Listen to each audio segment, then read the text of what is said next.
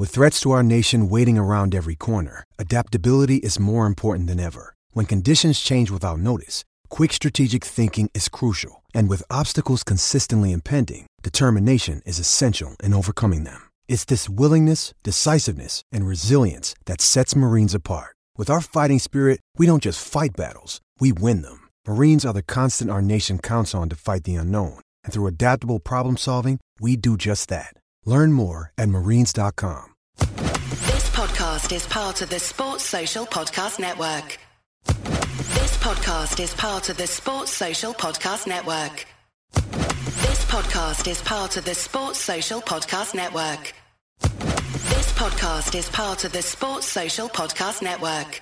This podcast is part of the Sports Social Podcast Network. At Discount Tire, we know your time is valuable. Get 30% shorter average wait time when you buy and book online. Did you know Discount Tire now sells wiper blades? Check out our current deals at discounttire.com or stop in and talk to an associate today. Discount Tire. Let's get you taken care of. What if you could make fresh, delicious meals at home without the stress of planning, prepping, or cleaning up? Introducing Tovala. Tovala is a first of its kind meal service that makes eating well effortless. By combining a countertop smart oven with delivered meals, just scan a QR code to cook dinner. First, choose from a variety of chef crafted meals delivered weekly to your door. When you're ready to eat, just do one minute of easy prep. Next, scan your meal's QR code with the Tovala Smart Oven, while the oven automatically switches between modes and temperatures for the perfect cook. Just sit back and relax. Your food's ready in 25 minutes or less. No shopping, no chopping, no cleanup. Simplify mealtime today with Tovala. Go to Tovala.com now to save $150 on a Tovala Smart Oven when you agree to order meals six times. That's T O V A L A.com. Promo applied automatically at checkout. Tovala. Eat well effortlessly. Tovala.com.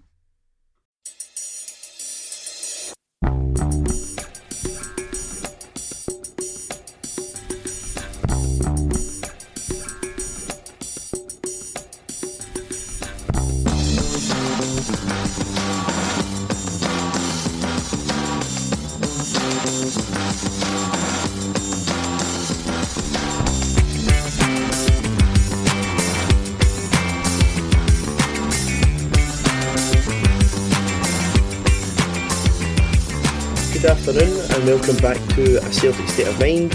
You're not a time warp. Uh, JP Mason is not going to be joining us. It is Tuesday, believe me. It's double trouble. Um, bit of a strange mix up, but here we are. It's myself, Declan McConville, Paul John Dykes. This is the first time I've hosted a show, Paul. And you've been on. How are we doing?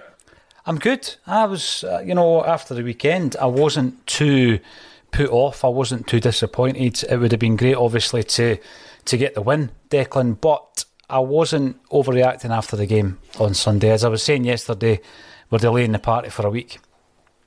Yeah, we're delaying the party for a week. I think the inevitable's coming. It's just about getting over the finish line. Um, this season has been a marathon. It's not been a sprint. Rangers, I think that the pressure was on them to come and try and cut that gap on Sunday. They they didn't do that. They had a lot of chances in the game. We'll get onto that. Sakala probably be looking at it and think they should have had more than one goal. But um, yeah, they came, they didn't get over us. We're, we're six points clear with three games to go, and it looks as if the title is practically in the bag. Um, I, I can't see any slip ups from Celtic. The goal difference is just, you know, too high um, for Rangers to catch up to that. But you know, since you were on, Paul, there's been a lot of news. Um, you can see that from our tagline today. We've got reports this morning about Jota. We'll come on to that. Um, there's been the chat you know, I think been around social media, especially about Rio Hatate, just as he's came in, um, he's played a lot of football, but we've obviously seen his comments from a Japanese media outlet talking about, you know, adapting to Scotland, um, about it, you know, taking a toll on him mentally. And of course, the Mark Lawwell has been announced as Celtic's new head of recruitment, and um, we'll get on to that. Um, but, you know, firstly, I think it's good to start with Jota. It was positive news to start this morning. Um, it's been reported by Portuguese media it's been picked up by by Scottish media. Um, I think a lot of people though were a bit worried, Paul, that there'd been maybe a loss in translation. Um, mm. But it looks as if Jota might just be on his way to Celtic in a permanent move now. Well, see the thing, Declan, with Celtic supporting Celtic, there's always a niggle in the back of your mind that the things that you know will be best for the club don't always happen, and and particularly with transfers and getting the transfers done and getting them done early enough, and knowing yourself that Jota and Cameron Carter Vickers are stick on um, successes already. All you need to do is make it permanent, and the the big question over the last few months has been which one would you take of the two? Um, and I've I've been greedy because I want the both of them to sign. And then you start hear, hear, hearing rumblings. I know that Declan, you've got a lot of people that um, uh, get uh, information, different sources, etc. And I'm always reluctant to speak about that on the podcast. I'll I'll fire it into the WhatsApp group, but it's easy to look as though you've been given information and it all comes crashing down. And I'm glad I didn't because what I'd been hearing is that Carter Vickers was the one that we were close to signing, and Jota, uh, there was a huge doubt around Jota. So when I saw that this morning, I was delighted. And I think that to get him and Carter Vickers over the line, Declan, and then you start looking at the thing um, where else do we need to strengthen? Is it conceivable that we'll bring six players in in the summer? Why not? Um, I think there's a lot of work to be done in getting bodies out the door as well. But if we get the, those two plus four others in, I think there'll be a, a sense of confidence. Not overconfidence, but there'll be a sense of confidence going into the Champions League, going into next season, going into the domestic campaign. And why not? Why not get the, the, the business done? And I know this links into the, the other arrival with uh, Peter Lawwell's son coming to the club. But yeah, delighted with Joe. I think he's done enough. Yeah, there's been wee dips in that, Declan, but man of the match at the weekend, and he's proved that he can play against Rangers. Yeah, got his goal at the weekend, took it very nicely. Again, it was almost kind of a model finish to the Abada goal. In the 3 0 game, Barisic is caught sleeping and just catches him at the wrong side. You see Barisic once again, he, he's not as dramatic this team can do with the hands and the head, but um, tucks it really nice. And again, you know, a good performance up at Ross County. It links up really well with Kyogo Furuhashi. It's again a partnership that we've seen flashes of this season uh, not too much of because of Kyogo's injury. But I think again, Paul, what you're saying there leads into you know the, the wider debate around, yeah, possibly you know the semi final and the game there at, at Celtic Park. Once you just got a goal back, we looked at the, the, team that maybe had played the Thursday evening football, um, and not the team that had had a you know a full week's training. But I think Rangers and Celtic going into next season, whatever position both clubs are in, um, will be very different. Their squads will be very different. Mm. I don't think what Rangers have at their disposal just now is a Giovanni Van Bronckhorst team, and I don't think Ange Postecoglou is anywhere near um, has finished Celtic article yet. So as you say, you know whether it's these two to kick us off and it ends up six signings or whatever else, it's it's exciting just now because the point that we're at just now, from those days that you know we were on the pod last season looking towards who was going to be our manager, you know, mm. so many issues at the club it's exciting just now, and it's you know without those qualifiers in the summer, it's also a bit weird because I think it's going to be the, the first time since Gordon Strachan qualified uh, for the Champions League that we're actually going to have no qualifiers in the summer months. It's incredible when you when you say that because, for example, Callum McGregor's never been in a Celtic side that didn't have to qualify, you know, and it seems as though he's been in the side for, for forever. I think that the point you make there about the, the, the strength of the two sides is a good one, right? And you've got to get over the fact. I mean, we are, you know, Celtic minded. We're a Celtic state of mind. We don't focus too much on anybody else. But when you're talking about your opposition, you've got to talk about them. And when you're talking about your challengers, you've, you've got to focus on them to a degree. And I know that you've got these uh, mantras look after your own backyard, and I'm sure Celtic will. But what we're doing in the summer Declan, compared to what Rangers are doing, is we are going to be strengthening, and anybody that leaves the club, you know, there's nobody. Last season was different. We, we knew that we were going to lose Alexei Edouard, Ajer, Christie. We were going to be losing the loanees, which included um, Elyounoussi, which I thought he was an asset. So you're losing four decent players who are first team players. Mm-hmm. This time around, that's not the case. So we will be offloading players, but they're fringe players. They're not contributing to the first team. They might have, they might have been expensive acquisitions when they came in, but you know if they leave, nobody will notice because they're not even on the bench. The vast majority of them. But if you then look at our main challengers and Rangers, they've got three of their star players coming at the last year of their contract, so they'll either be looking to run down the contract, lose them for nothing or cashing in. So that there is the potential that big, big players for Rangers will be leaving. That won't be the case at Celtic. So we're going to come out that window a lot stronger. Yeah, and, again, I think even if there's guys like Tommy Rogic who, you know, looked as if was possibly on the brink of leaving Celtic a couple of seasons ago, um, people have became settled, and again, the, the strength of Ange Postecoglou, getting players like Cameron Carter Vickers, who's been one of those guys that's been around the block with loan moves, Jota and a permanent, just shows that people are happy playing their football at Celtic, which to the contrary might be a bit different from our nearest challengers, just due to the fact, you know, a lot of the guys that are at the core of that team um, that, that won the league last season came to Rangers for a purpose under Steven Gerrard. He's no longer the manager. The purpose that they went there has been served both clubs are in very different directions. Um, and again, a lot of probably what Rangers have at their uh, exposure in the summer is going to come from how well they do in the Europa League, um, which is is not done yet. But um, just to kind of touch on this, gets in the comments. Yep, happy Albert Kidd Day. Um, I have got my, my Love Street 86 top on. A few people have picked up on that in the, the comments. One of the greatest, one of the greatest tops in Celtic's yep. history. That yeah, I think it is Celtic's you know, probably our best away top. And I know that the top last year, I think it never really get justice at Lime Green kit that we had last year because um, a poor Celtic team playing it, but it was a, a decent remake. It was. Um, but uh, yeah, happy, happy Albert Kidd Day. Um, I, I, don't think my dad can believe how long ago that game was. He was there. Um, but yeah, happy Albert Kidd Day. A big Celtic to, man, Albert Kidd as well, isn't it? Yeah. I mean, remember the the anniversary. Let me just do my maths here. It was the thirtieth anniversary, wasn't it? And um, he was there. He was there with the Celtic team, and I, I, just thought it was remarkable. I think he's based in Australia, and um, aye, magic how these people write themselves into Celtic history, having never played for the club. Yeah, and I also saw you know people making their, their living from that team, and he who shall not be named was dropped out the team for for Kidd up top in that kind of dark blue blue jersey instead of he who shall not be named. To by the way, got on the end a cracking goal that day. when of Celtic thinks one of the finest Celtic goals you'll ever watch. That that passing move, just a pity who's at the end of the goal. It, it, was a great move. Aye, Well, it was a great move. The finish. Brian McClair doesn't talk about the finish, neither does Danny McGrain, but it was a great move, Declan, nonetheless. Yeah, and uh, you know one of the best stories I've heard about that day was some from Frank McGarvey, who was obviously in the opposition team, who played with a lot of the lads at Celtic. You know, played with Danny for years, Peter Grant, etc.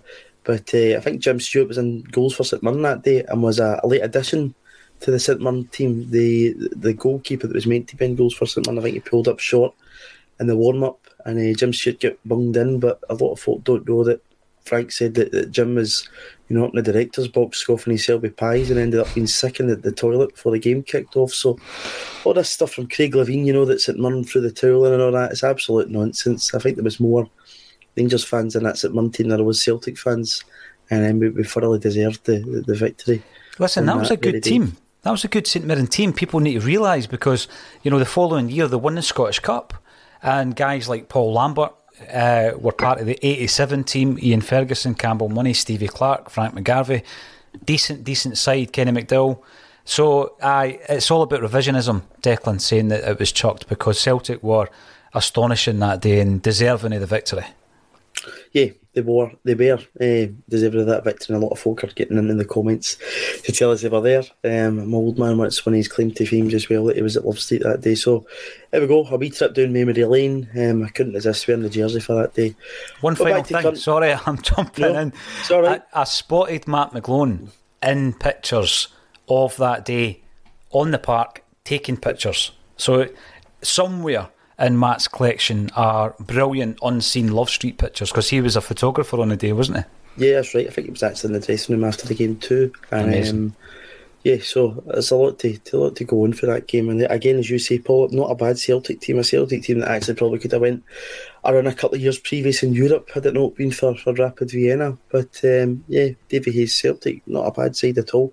But back to cunt matters. Um, we've, we've spoken there about, about Jota in the permanent. It looks as if Cameron Carter Vickers, you know, I think if we get Jota over the line, it be all about set that Vickers is probably going to sign the permanent too. One of the guys that we did add and, um, in January was, of course, Rio Hatate. He's played a stand role since he came in. Cracking goal at, at Tynecastle. Obviously, our opposition this weekend is going to be Hearts. It'll be the first time I've, I've played them since that evening. Got his bracing in the, the, the Glasgow Derby game at the beginning of February. But I think a lot of people, Paul, were surprised to see him feature up in Dingwall um, at the weekend past, you know, after his comments and the uh, with Japanese media. And then at the weekend again, I think a lot of Celtic fans are maybe looking at him as if he's maybe just running out a bit of steam. What, what's your thoughts on this one? Is it time for him to give an arrest, or you know, again, is it just putting your trust in Ange? He watches him every day at Lennoxtown and knows the player well. Yeah, I, I, I think the comments that Alan Morrison made a few weeks ago were very interesting because he's obviously had a right good look at uh, Hatate's career prior to coming to Celtic. And he speaks about a guy who you look at and you think, well, you know, you look at his age, 24 years of age. This is someone that had only played 77 games uh, prior to coming to the club. Uh, and when you consider the amount of games Celtic play, he's not really used to it. Declan, and then you add on to the, the fact that he didn't have the pre season, um, which has been much discussed, and I think it just comes down to fatigue. Um, add to that the regime under Ange, which has been well discussed in terms of the, the high tempo training. And I reckon we're in a situation where the boy just needs a rest. I mean, obviously, he's not been at his best as a result of that. I remember the, the discussions even before the St Johnstone game, Declan. He opens the scoring. Um, but before that game, some eyebrows were raised at uh, his inclusion because he was off the boil. And I think in order to get back to the, the Hatate that we've seen when he first burst onto the scene, we need to rest him. And the thing is, we've got options. We, we certainly could rest them. The, the question would be, who do we bring in? Yeah, um, one that I think you know is one of the glaring ones for me, and I think a lot of Celtic fans he's almost a forgotten man, is Yusuke Ideguchi. I've spoken about him on here a good few times. I don't think Ange Postecoglou signed uh, Gucci for no purpose in January. was part of the, the four players that came in, as well as Matt O'Riley, Daizen Maeda, uh, Reo Hatate, and Yusuke Ideguchi. We saw him feature against Hibs when we came back. Um, obviously, went off against Alloa, and I've not really seen too much of him since. Do you think he could be a guy we might end up seeing possibly feature before the end of the season? I remember when, you know, in January we, we brought the, the three players in from Japan, and uh, we were involved with the press conference as well. We're then looking at, um, you know, the experts of Japanese football, like Dan Orlowitz, who's been on the show a couple of times, and he was a player who was really highly regarded. And you know, we've, we've not seen enough of him. And you think again, it comes down to the fact that Ange has seen him at training every day. But you know, I, have seen a few comments in the last few days talking, and you know, writing him off. And I think, well, how on earth can you write him off? He's not. He's never played. I get that with, with James McCarthy. Um, much to my annoyance because I, I, when we signed him, I thought he'd have done a job for us this season, Declan, and I said that in the early days. But Ideguchi, yet we've not seen him enough of him. We can't write him off. It could well be that he's one for next season. He might not get up to the pace because of the injury. Um, but some of the other options we've got, you know, eh, we've got David Turnbull, mm-hmm. young player of the year last last season. I know he's a different type of player. Mobile phone companies say they offer home internet. But if their internet comes from a cell phone network, you should know. It's just phone internet, not home internet. Keep your home up to speed with Cox. Cox internet is faster and has more reliable download speeds than 5G home internet. Cox is the real home internet you're looking for. Based on Cox analysis of Ookla speed test intelligence data Q3 2022 and Cox serviceable areas, visit cox.com slash internet for details. As the number one audio company, iHeartMedia gives you access to all. Every audience, live conversations, trusted influencers, and the insights and data you need to grow. iHeartMedia is your access company. Go to iHeartResults.com for more. Uh, to Rio Hatate, it might mean that Callum McGregor has to change his style in, in the last three games. Um, and then, of course, you've got Nir Bitton. And I think they're, they're probably the two main uh, players that would they're, they're, the candidates that would come in and replace Hatate should he be rested. But Ideguchi, I'm looking forward to seeing more of him. I've got to say, will he get a run out if we if we wrap it up with a couple of games to spare? Hopefully. Yeah, I'd, I'd like to see a wee bit more of him because it is, you know, as I say, I don't think we, we purchased him in January um, like we have done in recent years, just as one of those kind of project signings. I definitely think he was an Ange buying an Ange pick, so it'll be interesting to see um, what he's like. But again, you know, Ian's come in here in the comments to say that he thinks that Turnbull is definitely due a game. I think we actually forget about how key and important player David Turnbull was right up until that League Cup final, Paul. I mean, he played the most minutes under Ange Postecoglou. Um, he chipped in with his goals. Um, I think it was a hat trick against the Murray got in those early games. Remember the, the two back to back Celtic Park victories and the, the, the 6 0 games against St Mirren and Dundee. He was a very important player for us at the start of the season. He's almost, I think, just that injury set him back. So I, I, I'd probably say Turnbull would be the guy that come in just to keep McGregor where he is because you know I've been one of those ones that've been proven wrong with thinking that Callum needs to be moved forward. Um, but again, I still be quite Celtic fans, more old school Celtic fans that think that we need a kind of a hard man, if you will, in that midfield. Whereas I think Callum McGregor does a very good go- job in there and do that kind of modern, I don't know what you call it, maybe a kind of Pirlo role just picking the ball up and spraying it about. What's your See, thoughts on that one? I've seen a lot of comments like that after the game on Sunday, um, as if we had been bullied, not only at Celtic Park but at Hampden and a lot of calls for getting in this midfield enforcer. People were saying, you know, we're, we're missing Scott Brown. I even seen a few comments saying we need to bring back Victor Wanyama. Um, Wanyama's in that category, Declan, with Paddy Roberts and Fraser Forster and various mm. other ex players who are always mentioned. But you know, I look at this holding midfield uh, role, and I, am not sure how many games we need to deploy that domestically.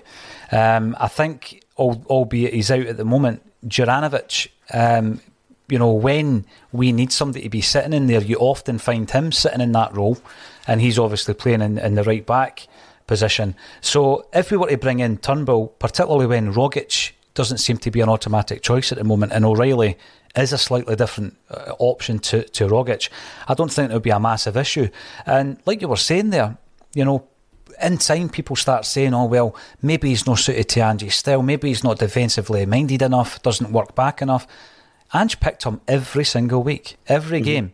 David Turnbull started, and it was only the injury in the cup final that, that prevented him from playing since. Um, we haven't seen enough of him, I don't think. So whether or not he'll get a start, or do we go to the experience of Bitton? Probably uh, we'll go for the safety of, of Bitton before Turnbull, but I'd much rather see Turnbull start. Yeah, I'd like to see Turnbull. You know, we've got a lot of options in there. I think it's good that you've got competition in there to me, that isn't an area of the side, you know, what we touched on, Paul, at the, the top of the show, that I think in, in, the summer months, you know, a lot of people will be talking about this ball winning midfielder, but, you know, I don't think it's our biggest concern to, to get that in, in, the summer. I think we've got enough in midfield, we've got enough options in there, um, that there's plenty of other positions I'd rather look at before looking at the, the, midfield, because to me, that there's plenty of options in there, um, and it'll be interesting to see also I think Bitton might be one of those guys with a contract that's going to be up quite shortly. I think it's maybe next summer it might be up. Um, I would imagine he'll be another one that might get renewed, but we'll see. But there's plenty of options in there in midfield. We'll, we'll see who, you know, whether there'll be rotation in there, whether it'll be Turnbull in, whether it'll be Bitton in. Um, it's not the worst headache to have in the world between um, you know, no. and David Turnbull either. Um, so we'll, we'll see about that. Um, you're right about you're right about Bitton's contract. Um, he's one of the guys who's going to be entering the last year of his his deal along with Tommy Rogic, Chris Jullien, and James Forrest. So there, mm. there's a few decisions to be made there. And to be honest, the one and we're running a poll about this actually in the, the YouTube um, comments, Declan. The one that I would I wouldn't lose any sleep over losing at this moment in time is Chris Jullien, uh, but I would retain the other three. Yeah, I can understand it. Um, he's probably the one that I would rather lose out of all of them. I don't know what's really been on in the background there. Um, you know, it's a long time to be injured and a, a long time, you know, not to even be, be, put into that side. Not that, that Starfelt or Vickers would be, you know, easily dropped out the side, but we saw a cameo cup appearance from Chris Jullien. He's not played a lot of football. Um, again, he'll be one of those big earners, and I don't think he'll probably be wanting to take a wage cut um, and he'll probably want first team football. You don't be out for that long and not want to get back playing. I don't think Celtic's going to give him that football. It doesn't, for me, walk into the defence if it's Starfelt and Vickers. Um, so we'll see. And again, those wages could probably go somewhere a bit better. Um, and again, I think for other guys, maybe James Forrest Nir Bitton, it might be a look at, you know, a cut deal wages that maybe they would take, especially James Forrest. I don't think James will be looking for anything over and above probably about his own. I think he'd be one of those guys that likely be happy to take the, the cut price and the wage. So we'll see about that. I think that again is interesting and it's about when Celtic cash in these guys. Mm. Jullien, you, you wouldn't want to run it down. You know, he cost us seven million quid. You certainly want to recoup something back on him. You're not going to get anywhere near seven million pounds for him, but you certainly want to get something back for him. Well, two things you you, you raised there, um, like the sell on fees for the likes of Jullien. And you'd probably throw in Soro, Ajeti, uh, Barkas, and Bolingoli into that mix as well. So there's five players we've spent a hell of a lot of money on. and you ask yourself because a lot of the time you never actually get the fee when the club don't want to um, admit that they've made a, la- a, massive loss on a player and it got your undisclosed fee. But it could be something in the region of a million quid, 750 grand. Uh, but I was thinking about this over the weekend, those five players particularly, and then there's loads of debates about the likes of Dembele and, and James McCarthy and others. But for those five players to get off the wage bill for a kick-off would be a good thing because they're not contributing. Um, but also, even if you were just to get that nominal fee, a million quid, Declan, for, for five players, you're taking the hit, but you can reinvest the five million pounds elsewhere. The point on um, Bitton, Forrest, and Rogic is that part of their final contract could be a testimonial. Bizarrely mm. enough, um, you know, we know that Forrest is in his 13th season, but Rogic is in his 10th and Bitton's in his 9th. So if you offer them two or three years, you could build a testimonial into that deal as well. Um, and we could have another three testimonial games at Celtic Park. Yeah, I think that'd be quite a nice wee payday out for all of them. I don't think it'll be anywhere near um, the old testimonials that we used to do, I remember reading Danny McGrain's book, and I think you had to pay for the floodlights, the police, and whatever else back in the days under the Kelly board. So I don't think that's the case nowadays. Um, I'm trying to think with, with Scott Brown and been John Kennedy was the last two testimonial games at Celtic Park. Yeah, because there was a kind of thought for a while there that Brown would have been the you know the last for a long time, but mm-hmm. we, we now have the three that we've mentioned, and not far behind them is Callum McGregor. I mean, he's playing in his eighth season at Celtic. So I know 10 years is kind of the cut off, but it goes into that last contract. You know, we went through a period, Declan, where, you know, I think back to the 80s where Roy Aitken, Danny McGrain, Tommy Burns, you know, into the 90s with Pat Bonner, Paul McStay, Peter Grant. And there was always that kind of like um, three or four players who had been there for a decade or longer. But, you know, it's incredible that we've still got that core group of players that have been here for that length of time. Yeah, it's quite incredible, especially in the modern age of football. You don't see a lot of testimonials. Be even one it'd be interesting to even see if they would club some of them together because maybe for some of those guys, um, I'd certainly be quite happy to go along with all three of them. But I think for some there's a kind of divide in some opinions in the Celtic support. So I think if you maybe stick them all together, you might get a better opposition and you might get a better turnout in terms of the crowd. So we'll, we'll see what happens with that. But I think that's a good point, Paul, that you make there that um, that could be built into the contract, and whether you know whether that would mean that the guys would be quite happy maybe to take a cut. Um, we shall see. Rogic might be the only one out of those guys who wouldn't be happy to mm. take a wage cut. And I think with the way he's played this season and under Ange and whatever else, he probably wouldn't be the guy that'd be asking for the wage cut because with the freedom, you'd probably see he's a, the, the man that would make the first team a lot more. Um, but you know, Forrest is an interesting one that I put a tweet out last week. I think at this point in time, he is Celtic's third or fourth most successful. I think he's fourth most successful, but I think with another year under his belt, he might just catch Scott Brown.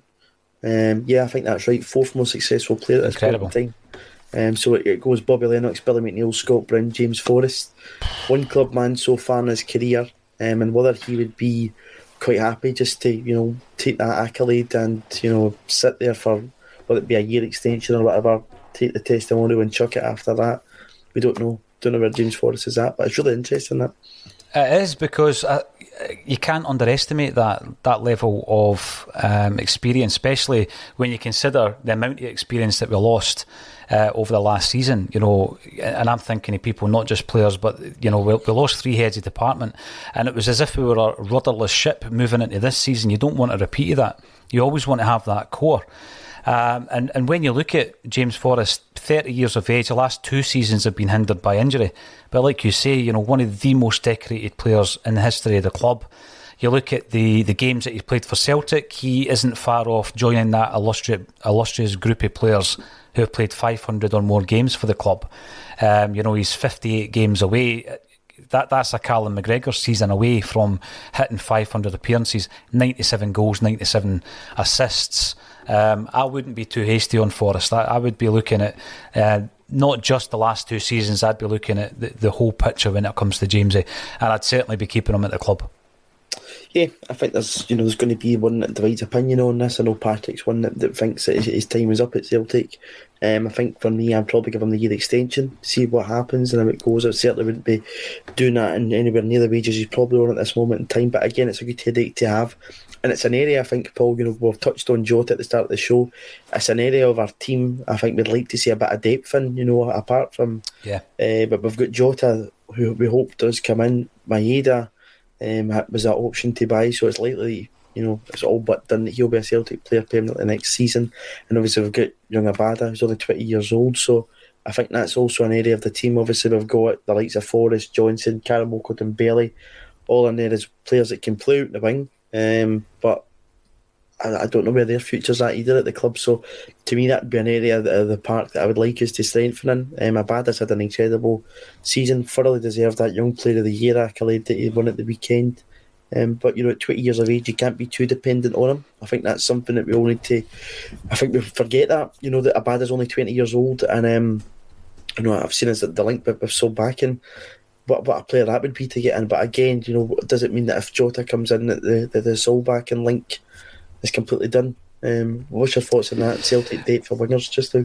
I think um, it, it's a, a, position, particularly on the left, uh, that we've struggled. We really have struggled. And I know I was a fan of Elyounoussi and I would have kept him because I, I think he would have suited Ange's um, game plan.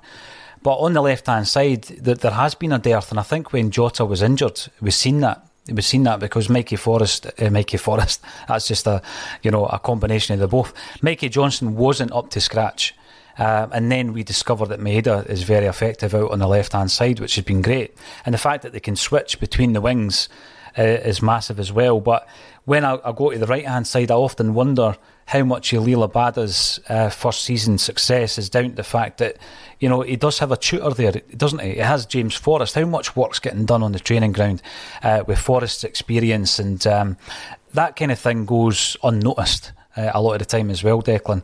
And I think Abada, you know, if if he'd been a player coming in at 19 from the academy, you know, would have been raving about him. And I'm not saying we're taking him for granted, and his form's been patchy, but that's you know that's to be expected at 20 year old. You think to yourself, these guys going into next season, um, properly bedded in with a full pre-season, having a hopefully a successful season uh, in their locker, and I just think there's a, a galvanisation of the team because they're winners together. I, I, always go back to that comment that Rogic made. Uh, you know, we've been at the top for a decade, but the team that that started on Sunday haven't you know, as a team and, and to win that first title, Declan's massive because you know you go into the next the next campaign and you're a different beast entirely. You then strengthen it, um, and I, I, guess the big question would be which areas do you strengthen because we've got we've got like five goalkeepers, you know, and how many of them would you be confident with between the sticks? One at the moment. Mm-hmm. Um, don't want to be harsh on Oluwayemi because he's a young kid with huge potential coming through. But the rest of them, Doohan, uh, Scott Bain, Conor Hazard, yeah, are they got? Are they actually going to be a Celtic goalkeeper? No, for me. So then, if uh, Barkas, the forgotten man, I, I forgot yeah. to even mention him. Uh, so I've got six goalies, and if you get rid of four of them, you're going to have to bring in another one. You know, so uh, right back, I think Ralston's great backup.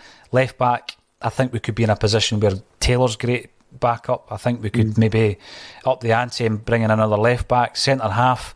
Welsh is good backup. Jullien at the moment isn't, so we need another centre half. And if you start working through your team like that to really strengthen it, um, you ask yourself the question: What do we do with the wingers? Is Jamesy Forrest with 18, 19 appearances a season a worthy backup? There is a question mark, so I understand the dilemma, uh, but I think he offers a lot off off the park as well.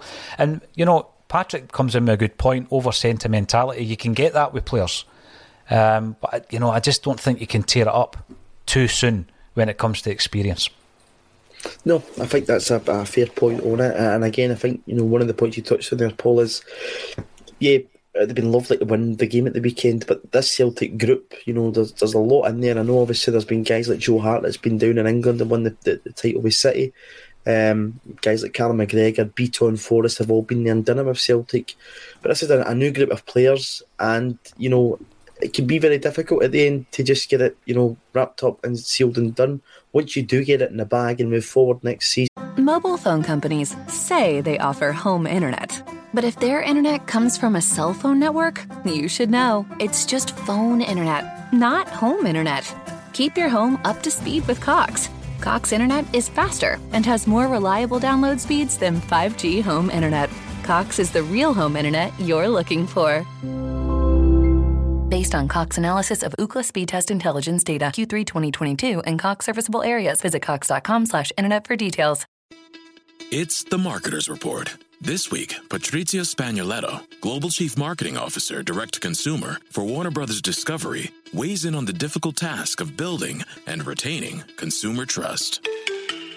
Trust is a really hard thing to build and a really easy thing to destroy. And we have to be very respectful about that. Our partnership with iHeart has really helped us build that trust and that relationship with the on air talent. The best thing for us to do is to build a relationship with our consumers. And if those consumers have a relationship with the DJs that are on air, then we want to build on that.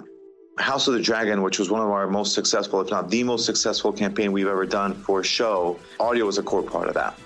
As the number one audio company, iHeartMedia gives you access to all. Every audience, live conversations, trusted influencers, and the insights and data you need to grow. Not just a media company, iHeartMedia is your access company. Go to iHeartResults.com for more. You become a completely different outfit with the, the riches of the Champions League, um, which was again confirmed yesterday I forgot to mention that earlier, obviously with Russia not going to have any teams in the, the Champions League, it means that, that Celtic are definitely going to win the competition. We don't need to worry about Liverpool Villarreal, although um, you know I think that tie's probably all but done um, from the, the first leg at Anfield. Don't need to worry about that. Um, so we're going to be there. Um, also, you know, one of the ones I thought was really, really interesting is Hearts are definitely going to have group stage European football next season, mm. no matter what. They go straight into the Europa League playoff round, and obviously, if they don't win that, they'll go straight into the Conference League. So that'll be also interesting. There's two Scottish teams guaranteed at this point in time, um, group stage European football. Um, so again, really, really interested to see what happens there. But you know, as you say, Paul, working for the team, it's about looking at players in different positions and saying, is there somebody probably challenging them in that position at this point in time in the goalkeeping position? You know, Toby Oluwayemi, we've heard a lot about him. Is he going to challenge Joe Hart? Probably not.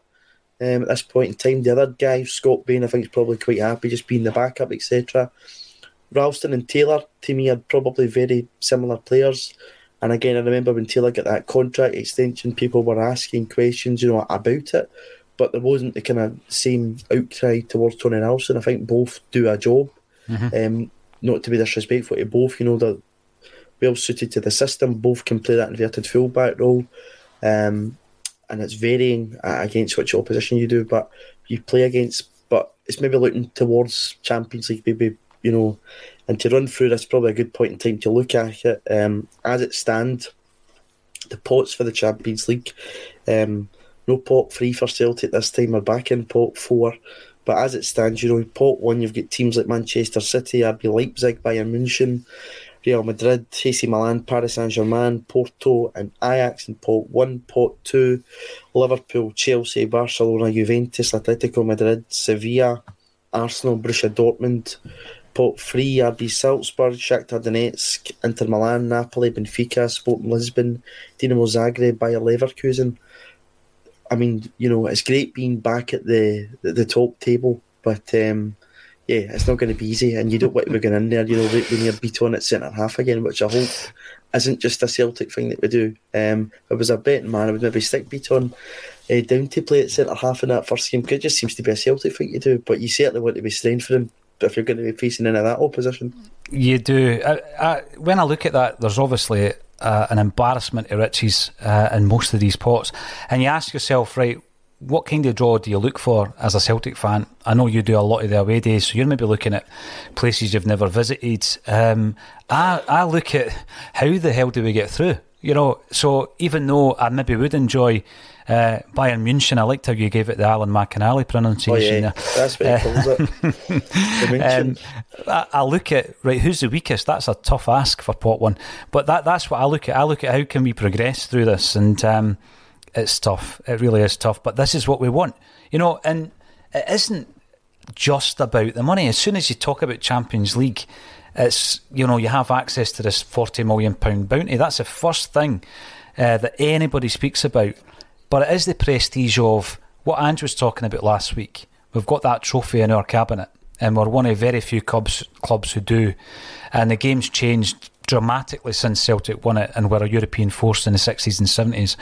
But you do want to compete and you want to be up there. And, you know, yeah, we'll go into most of these games as underdogs, Declan, but Celtic Park, the atmosphere, there, there is a, a, magical element there. I, I, certainly believe that. You're talking about Love Street, you're wearing your Love Street jersey. Uh, you go into these games and you just think because it's Celtic, anything's possible. Um, so, yeah, it's going to be tough no matter who comes out of there. Some really, really tasty draws, but anything anything can happen. I, I would love to I'd love to get an English club, so probably Liverpool. Uh, I mm. think out of pot two would be nice. Um, pot one, oh, we've done Man City, haven't we? Um, ah, Bayern Munich. We, we're actually we're due a win. We're we're due a, a, victory over them, so I maybe them. Um, but yeah, that's the way I look at it. And and maybe in pot three, we'll take Benfica so that Jota can torment his his old club. Hopefully, yeah, that would be too bad. You know, I think one for Celtic fans that stands out, and we've not played them since 1980s Real Madrid. Um, yeah. I think we're due a turnover them, you know. George McCluskey definitely be wanting some revenge over them, so Madrid maybe with the, the, the glamour tie, and maybe give us a kind of. You there's not even a, a, case of the weird teams at this point in time. When you look at Port two and you've got Liverpool, Barcelona, Juve, Atletico, um, maybe something like Arsenal, you know, it'd be a tasty, tasty game. But again, it's just all about you, you might look at this with a different um, set of eyes when you know you, you've maybe got a squad where you're adding to it. You know, if you get CCV and Jota and the permanent and whoever else arrives, you know, you get to a point. I mean, last in the, the group stages of the Europa League, we certainly gave some teams a really good uh, time, and obviously Betis went mm-hmm. on to win Copa del Rey only a couple of weeks ago. So, you know, beat them at Celtic Park with a changed Celtic side. They, they were there to try and get top of the group. They never managed that. We beat them 3 2 and we ran them very close in our own backyard in the very early stages mm-hmm. of Ange Postecoglou's tenure. So, yeah, and again, you know, I've seen other teams in European football, like FC Sheriff, completely different situations from us in terms of the money pumped into them, get results. So there's no reason why we can't be one of those fairy tale journeys in the Champions League. But again, it's just nice to, to see those names. You know, I, I think I keep going back to it. We've not heard Champions League music at Celtic Park since December 2017 against the uh, Anderlecht. I think we lost that game 1 0, if you remember right. Obviously, we'd won 3 0 over there. Mm-hmm. Um, top, top performance under Brendan Rodgers, probably one of his highlights. As Probably one of Ntcham's, Ntcham's best games over yeah. there, I think. Yeah, yeah absolutely. Um, so again, it's just about looking at this and seeing how we do and how we strengthen. Um, but it's good to be back there. It's going to be nice to hear that music once again, and um, it'll be tasty to see whoever we, we do get in the competition because, you know, we've earned it. And Ange Postecoglou's Celtic in the Champions League for me, Paul just has the right ring to it, and it's a sentence that should go together. Oh, you're you're right, and again, he's he's always you know, reinforcing this message that he approaches every game the same way, and he focuses on the, and analyses the previous game the same way. And I think that if we were to go in, there's one thing about Ange would have no fear. Now, there's a wee bit of a concern with that because we've had a similar kind of approach from Brendan Rodgers, and we've been, you know, on the end of some absolute pacings, and you don't want that.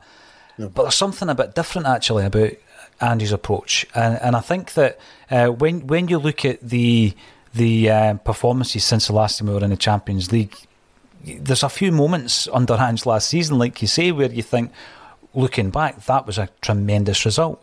And a couple, not to take any uh, credit away from last season, there was a couple last season, remember. Uh, and and you're coming up against sides who do particularly well uh, domestically, and, and we were you know we were beating them and, and giving them good games. We were two nothing up against AC Milan in the San Siro yeah. bizarrely, that was a bizarre night, and obviously night. we, we uh, ended up getting uh, beat four two. But going into these games, I think that that's what the fa- that's what the Celtic fans live for. I think that it's what Ange Postecoglou is all about, and I'm just looking forward to the usual X Factor sob stories about somebody coming over from the other end of the world that needs a ticket because that's all you see on social media. Eh? Yeah, um, I see somebody here in the comments saying the old disco lights will definitely get the, the cobwebs wiped off them and get the real run out. So it's eventually happened. But listen, I think we've had quite good use of those disco lights uh, ever since then. And obviously, anybody that's got one iota about structures of football stadiums know that the lights at Celtic Park had to be renewed for the, the, the venue to, to get that ticket. It's why we had a, a rugby final at it only a few years back as well. So yeah, not just there for the disco, but I'm sure it will be part party time in the Champions League, and it's going to certainly be part party time um, this month when we get that title over the line. But one of the points coming in here um, from SPB is that he thinks Champions League is about gaining experience year in, year out, and then progressing. Um, to, to touch on that, Paul, to me at this point in time, I think it's important that Celtic are one in the Champions League. That's going to be the case. Two, that we get the riches of the Champions League, which is, you know, how we can inject one into our squad. Then it's about kind of just getting our level in European football, which I think since you know Dermot Desmond's time at Celtic, um, I see that he was at the game on Sunday. I think that might be one of the first times he's been back, and probably a couple of years. Certainly not, you know, with COVID and stuff. I don't think he was a regular attendee due to not just travel restrictions or whatever else. Um, ever since then, you know, Martin O'Neill's side you could probably say their def- definition was in the UEFA Cup, getting to that final. Mm. We obviously, you know, did well in the Champions League in the first season, but were unlucky. Um, that iconic interview, Baby Martin, after the game in, in Juve, if you remember it right, outrageous, outrageous. Um, then Gordon came in again, Champions League side under Gordon. Tony, um, for his season, Europa League side at of Neil Lennon first time around Champions League side. Back to Ronnie, but became a Europa League side under Brendan. You know, two Champions League campaigns, one Europa League campaign, and then under Neil Lennon the second time around Europa League side. To me, that kind of shows an inconsistency as Celtic mm. in European football. To me, it's about finding our level in European football and getting to a good stage and progressing to a good stage. Um, it's you know 2004, but we bang on about it so much. Barcelona is the, the, the last time they won a a knockout tie after Christmas in any European competition. I would just like Celtic to, to find a level here, Paul, and kick on from that level. And I think, you know, our aim possibly should be to finish third in the, the group if we can of the Champions League. That means probably beating whoever you're getting in pot three, home and away, or, you know, at least beating them once getting a draw mm-hmm. and um, try to kick on from there. What, what's your thoughts on that one about finding our level in European football? You've got to be realistic. And I think you have been looking at that, Declan. You, you, might have one of these occasional incredible results against one of the big guns, but you tend to look at pot three and say, well, how can we how can we negotiate that particular set of fixtures? And if you're realistic about it, and um, we start to find that consistency, Declan, because that's what's been missing. It's been so patchy. Um, and I remember when you know, five years ago when a Celtic State of Mind started, Kevin and Graham and I used to have that conversation all the time, where I would say we're a Champions League team and he would say we're not, and then gradually we're a Europa League team, and then last season we weren't even that, you know. So I think that we need to get the consistency, and we can't just settle for second or third best. Where are we then as a Champions League team? And, and I think that at this moment in time, realistically, that's what we'll be aiming for. But I've said this a few times. I would love to keep a side together for three or four years, and I mean the the core group of players that we have, plus the gaffer. And I don't think we've had that, Declan. I don't think we'll be able to develop, as the, the commenter said earlier, I don't think we've been able to use the experience to develop a core group of players because the star players generally are sold on for massive profits. And I think, well, what do, why do we need both both massive profits for players plus Champions League money? And I know that with the experience comes, um, you know, more ambition from the individuals to move on and, and to, to better themselves. And it's a very difficult balance. But I would love to see that, you know, the, this Ange team to to stay together. Uh, and to improve over a period of three years, and then your expectations get, get bigger. Uh, you know, and then you, it doesn't sound as wild to say that you want better than finishing third in your group. But uh, it takes time, and, and, I'm not getting ahead of myself. And uh, you know, it's the first time, really, um, that that Ange played at that level. You know, Champions League group stages. But I think he's that kind of gaffer who he's a quick learner. He adapts very quickly. We've seen that coming into Scottish football. Seen a few pitfalls. People say he didn't adapt. I think he has adapted. He has adapted, and and we've got stronger as a result of that as well yeah, I also like to know. I watched a clip back with Peter Martin and Martin O'Neill, and Martin O'Neill was talking about you know he liked it when he came in. You know, bad results at first, but you know he knew that it was going to click eventually, and it did click eventually. It's why we're on this absolutely massive run of unbeaten games in the league, um, which I think is up to 33, 34 at this point in time. It's a really, really good run um, at league games. Um, it's absolutely phenomenal um, that we're at this stage it can't be 33, 34. I think that's what I've actually played in the league, so I'm talking rubbish on that one. But it must be, it's definitely, you know, 28 or something, uh, round about that level. I'm just saying numbers off the top of my head now because someone will correct you, Declan. Um, I think it was domestic games that we were at about 33, mm. so obviously that was including the League Cup and the Scottish Cup. That was up until the point of the, the semi final. But if somebody can remind me how many games we were unbeaten in the, the league, that would be great. But, you know, it's again, it's a good conversation that we're having about Celtic and Champions League, European football. And again, Paul, you know, after Brendan's first season um, winning the treble, I think that's a point that's good to go back to. But we headed into Champions League the, the next year. Um, and, you know, we, we took, I think it was Astana that we put out in the playoff, into the group of Bayern Munich, Anderlecht, and who was the third team in that group? Trying to think of PSG, of course. Um, really, really tough group, and we added all but you know probably Olivier Ntcham. I think was the, the, the main sign. Obviously, Johnny Hayes and etc. came in, but you know we didn't add too much into that group. Whereas I think at this point in time, Paul, we're going to be adding a lot more than maybe one four million pound midfielder. Well, the thing for me at that stage is that you go right back to that comment that was made just a few moments ago, and it's about progressing year on year. And there, there is this, I think, a reluctance almost by the, the Celtic board to to actually uh, provide the manager with what he needs to progress. We needed a massive overhaul this campaign, and Ange got what he needed. And even then, he's probably overperformed. He's probably punched to a level that um, very few of us expected. But now, now is the critical part because I think that you you get that momentum of the first season that we had under Brendan Rodgers. You look at the signings going into season two, and they're a wee bit underwhelming, um, Declan. And I think that that's because th- there's a point, and you've seen it in the attitudes of AGMs, etc., chairman, talking about, well, we can't compete in the Champions League. And my biggest concern is that they're only there for the money at times. I mean, you've you've heard Ian Bankier talking about the fact that mm. we just can't compete, and you, are sitting there as a football fan thinking, well, what's the point of being there? Is it just for the money? Be- you know, because you don't want to be embarrassed uh, by some of the bigger guns. But if you go in having not performed um, in the transfer market, then the chances are you will be embarrassed. And I think that very, very quickly, Brendan Rodgers realised that the ambition of the board didn't match his ambition when it came to that, that stage, and he didn't perform. And I'm not just blaming the board because I think there was there were quite a few occasions where Brennan himself his approach was wrong going into the games, Declan, where it was like you know we're, we're not going to change our approach, gung ho, and we were embarrassed uh, several times. But. I think that that you know, it's a niggle because we've seen it before. We've been in this movie before. It's a wee niggle and a concern in the back of my mind, and hopefully we've learned our lesson and we back Ange so that we don't have a repeat of that in season two under Ange Postecoglou. Yeah, and uh, you know, for the last fifteen minutes, that term back Ange. Last night we, we, we read the news that, that Mark Lawwell would be uh, coming to Celtic permanently. Um, his CV was a very strong one. Uh, you know, within that statement, Paul, it does say that Mark's worked with Ange Postecoglou before. I think at Yokohama, especially to recruit players.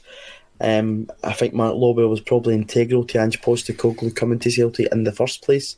Um, as I say, his CV is a strong one. To me, this is a good appointment and one that, that takes us forward. You know, last season we didn't have anybody in that recruitment partly recruitment department that you probably trusted. Um, I know that the surname's going to put people off and whatnot, but um, to me, this is a good appointment, and I, you know, as long as it gets Ange's seal of approval, then I'm absolutely delighted with it, and I think it has got Ange's seal of approval. Yeah, that's massive to me, Declan, because whenever there's going to be news like this, uh, and I think you know we spoke about it in the WhatsApp group, the way it was broken, whereby it was at a particular time on a Monday night. I don't think it was tweeted out. Maybe it has since been tweeted out. It was a statement on the website.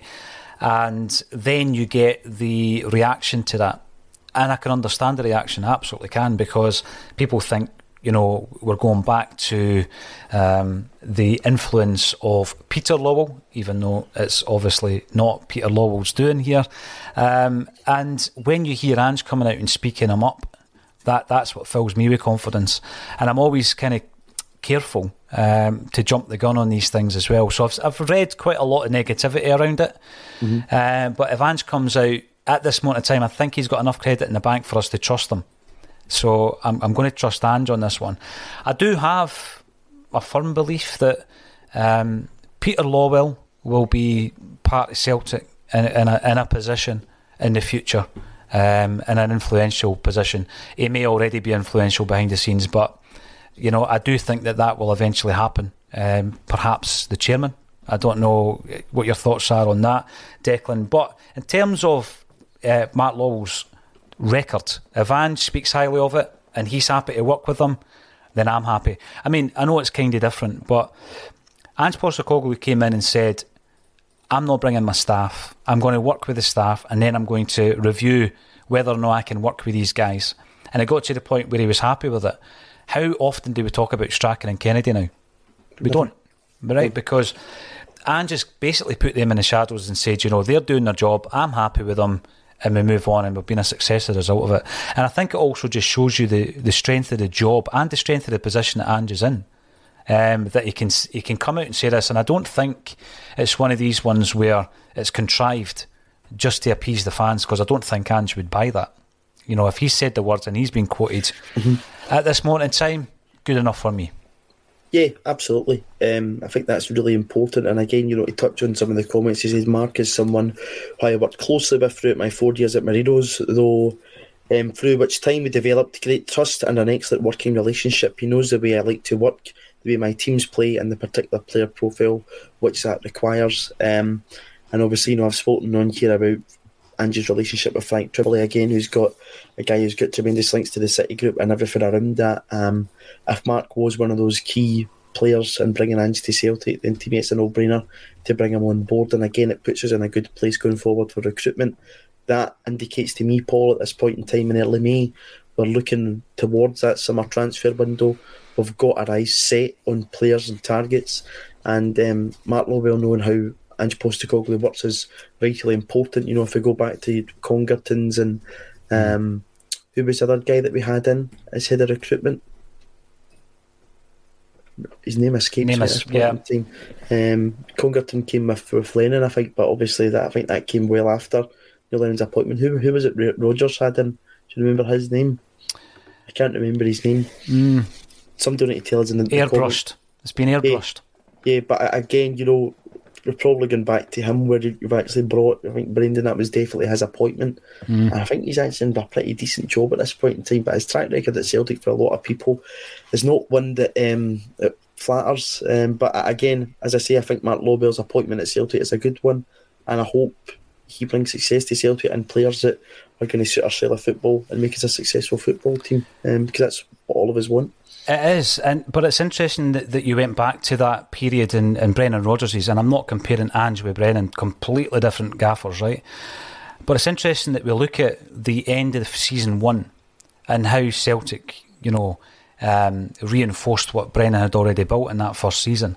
And then you look at what were they doing? Were they just trying to stay on top domestically? Probably when you look at the signings, Declan. Um, and then what you get is the knock on of that is that we perform poorly in the Champions League. You're talking about Champions League uh, music. It's the last time we heard it, isn't it? 2017. So then you look at, yeah, there's the man. Should have known Hammond. that. Top gear. Yeah.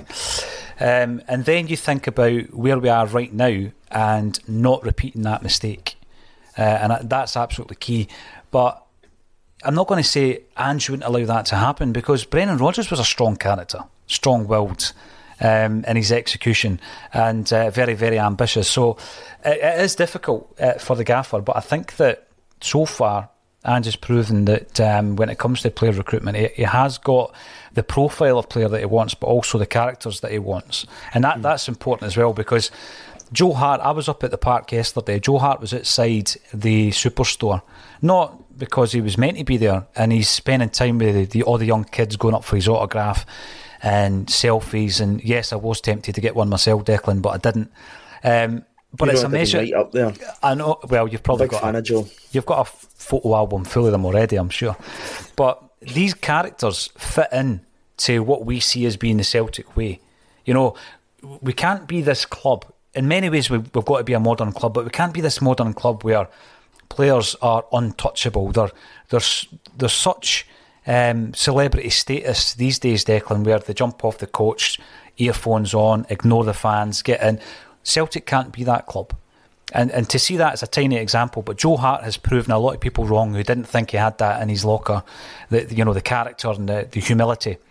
Um, it's maybe the it's maybe the result of some of the disappointments he's had later in his career. But I think you can also say the same of the decision to bring in the likes of Carter Vickers and Jota, because there's two players that undoubtedly talented, but they probably needed a move like the move they've had to Celtic. Mm. You know, uh, Carter Vickers was nomadic, seventh loan deal, could have been the seventh of 10 or 12, but Celtic knew that here's a player who needs a home. Here's a player who needs to be part of something that we're actually building, not just a stepping stone for a season to get him game time so he can go back to Spurs. Um, and I think Jota's the same. He's at that point in his career where he, he, probably needed to move to Celtic. So I love the fact that they've got to fit a profile in terms of the stats and the data, Declan. But Ange also plays places a huge onus on the character of the player that he's bringing in as well. That's important. Yeah. Yeah, and we got that from that Paddy Roberts interview, um, mm-hmm. where he clearly says that, you know, again, you touched on it earlier, Paul, all these players that have played for Celtic, that link comes, but, you know, it was revealed that he did speak to Paddy Roberts and he just didn't think his, you know, his personality and just the way he was suited to his style of football. And you can see that, you know, I think this Celtic group they've got just now is a really likeable group of guys mm-hmm. that's in there that's doing a really good job. You know, that there's not one that you probably look at and say I'm not too keen on him or anything. Um, it's a really likable group of guys that, you know, I think in, in, meeting some of them are really likable characters and even speaking to them in press conferences. Um, Carl Starfelt, I spoke to just when he arrived in Scotland, um, yeah. and you know, really, really strong press conference. And the question I'd asked him about that day was, you know, about again, it's, it's we're quick to, to forget. A lot of these guys actually arrived in Scotland under tight COVID measures. He went into mm-hmm. a strict isolation, and I was asking him, you know, about that, and um, he was telling me about the, the, time he'd been on a bike and all that. And I said, tell him. So a lot of these guys arrived in Scotland not in the best environment. Just like the season previous, you know, guys like Barkas and Ajeti didn't arrive in a you know a good environment, a good point. Um, but you know they've all settled in really, really well, and I think that's testament to to the manager and them as individuals too. Yeah, and you know when you're talking about the personalities and the way that um, they engage with fans, uh, not I don't mean fan media, but with the fans, like what I saw yesterday with Joe Hart, um, you you just compare that to last season. I know last season in itself, but I'm talking about the group of players and the want away players that mm. you know were referred to by Neil Lennon.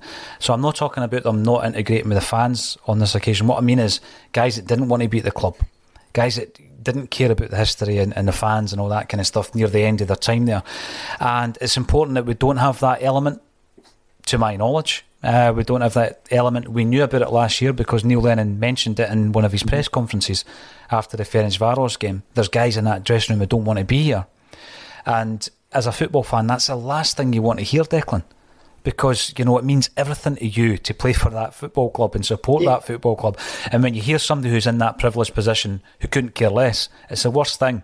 And then you start con- concerning yourself with, you know, there was a group of players under Ronnie Deila who didn't buy into his philosophy. Mm-hmm. And you're right, we don't have that. We simply do not have that under Ange, and that's massive. That's a huge reason, I think, for that uh, unity within the dressing room yeah, and uh, you know, I think back to, to Mark Lawwell, you know, it's about having a good unity for the manager too with the boardroom upstairs, and if he can come in and be that gap that's there, you know, I've mentioned Frank Trimboli and, and stuff like that. You know, I think Mark Lawwell even took in the final game at Celtic Park, whether he's been working in the background and, and talking to to Ange and Frank and all those other guys.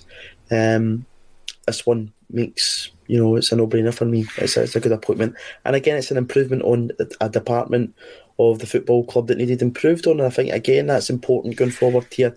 And just touched on that, Paul, that you know, I think a lot is questioned that when Brendan left the club, so many staff departed with Brendan Rodgers. Yeah. Um, and most notably even last season Jack Nayler left and have brought in um, a new head of um, conditioning and sports science uh, in that department. And again, it's important that we get these areas right because that all feeds into modern football and it all feeds into being a successful football club.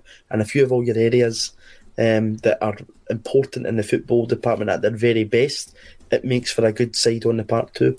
I just think it's been gradual as well, Declan. So there's been no knee jerk, and it's not as though Ange came with his busload of 17 um, staff. You know, it, has been gradual. So Anton McElhone comes in.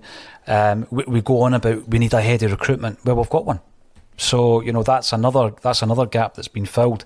So you, the way I look at it is it's, it's taking less kind of pressure off Ange and allowing Ange to to you know concentrate on the day to day running of his football football players, making sure that they're ready mentally, physically um, to perform each and every one of their tasks. So uh, for me, I seen the I seen the reaction probably understandable because of where we've been, and uh, and you know a lot of it will be judging uh, Lawwell on his surname, but you know if it's good enough for Ange at this stage, I am happy with that.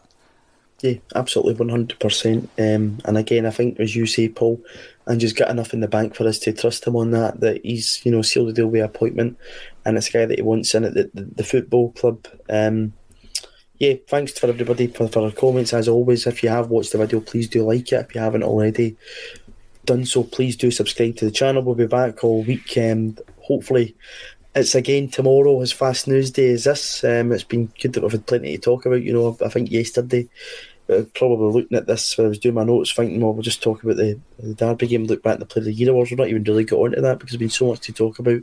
Mm-hmm. Um, out with that, um, hopefully we do see Jota, um, you know, extend his lease and his property in Glasgow um, due to the fact that hopefully be a permanent player for us here.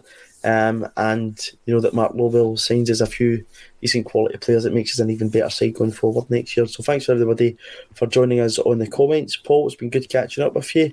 Um, I hope everybody has a good week. And by this time next week, I think we'll hopefully be one step closer to being the champions of Scotland for the 52nd time. Thank you for watching.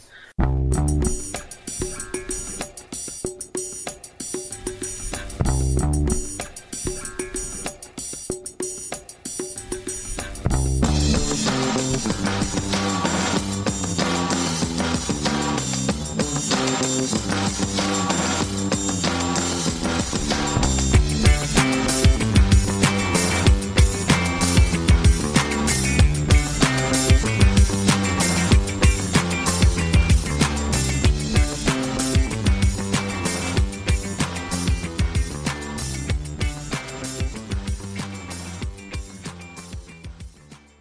Message and data rates may apply. Guys, got hair loss? I know what you're thinking. Should I shave my head, comb it over, wear a hat? Just stop. This isn't 1970. Keep your hair and your confidence because Bosley, America's number one hair restoration experts, can give you your real hair back permanently. Check them out today because they're giving away an absolutely free information kit and a free gift card to anyone that texts EASY to 203203. Dude, you don't have to look like your dad because this isn't your dad's hair loss treatment. People all over the country trust Bosley because they're ahead of the curve. They use the latest technology to give you your real hair back. And the best part? Bosley's permanent solution is protected by the Bosley Guarantee. Let Bosley show you for free how awesome your hair could look with an absolutely free information kit and a gift card for $250 off. Text EASY to 203 203. That's B A S Y to 203 203.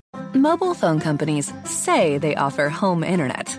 But if their internet comes from a cell phone network, you should know. It's just phone internet, not home internet.